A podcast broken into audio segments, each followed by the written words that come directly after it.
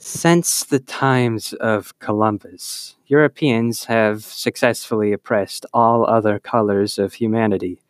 With this success comes the question why? What makes us so special? Do we deserve this? The answer, of course, is no, but that would not soothe their consciousnesses. Of those who have championed the idea of whites being inherently superior to other races, the most disastrously influential may be Madison Grant. His book, The Passing of the Great Race, combines a poor understanding of genetics with xenophobia to push his flawed worldview.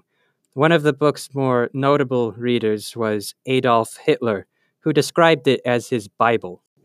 Grant believed there is a racial hierarchy with Europeans above all other races, and the Nordic race above them. His reasoning can be broken down into three flawed assumptions. Ethnic populations can only be replaced by the invasion of an inferior population. Scandinavia was the harshest environment and selected for the most beneficial traits, and that these traits are best suited for soldiering, seafaring, and administering. He thought that rich, white collar populations will inevitably have fewer children, while poor, uneducated immigrants will just have dozens and dozens of them. The family with more children will outnumber the other and eventually replace it. This fear is the primary concern of white nationalist groups such as racist skinheads, neo Nazis, and the KKK. It's false. The number of children a family has is based on wealth and culture. Even if it was the case, neither would disappear, they would become one. It is generally accepted that mixing two populations is good, as it increases genetic diversity.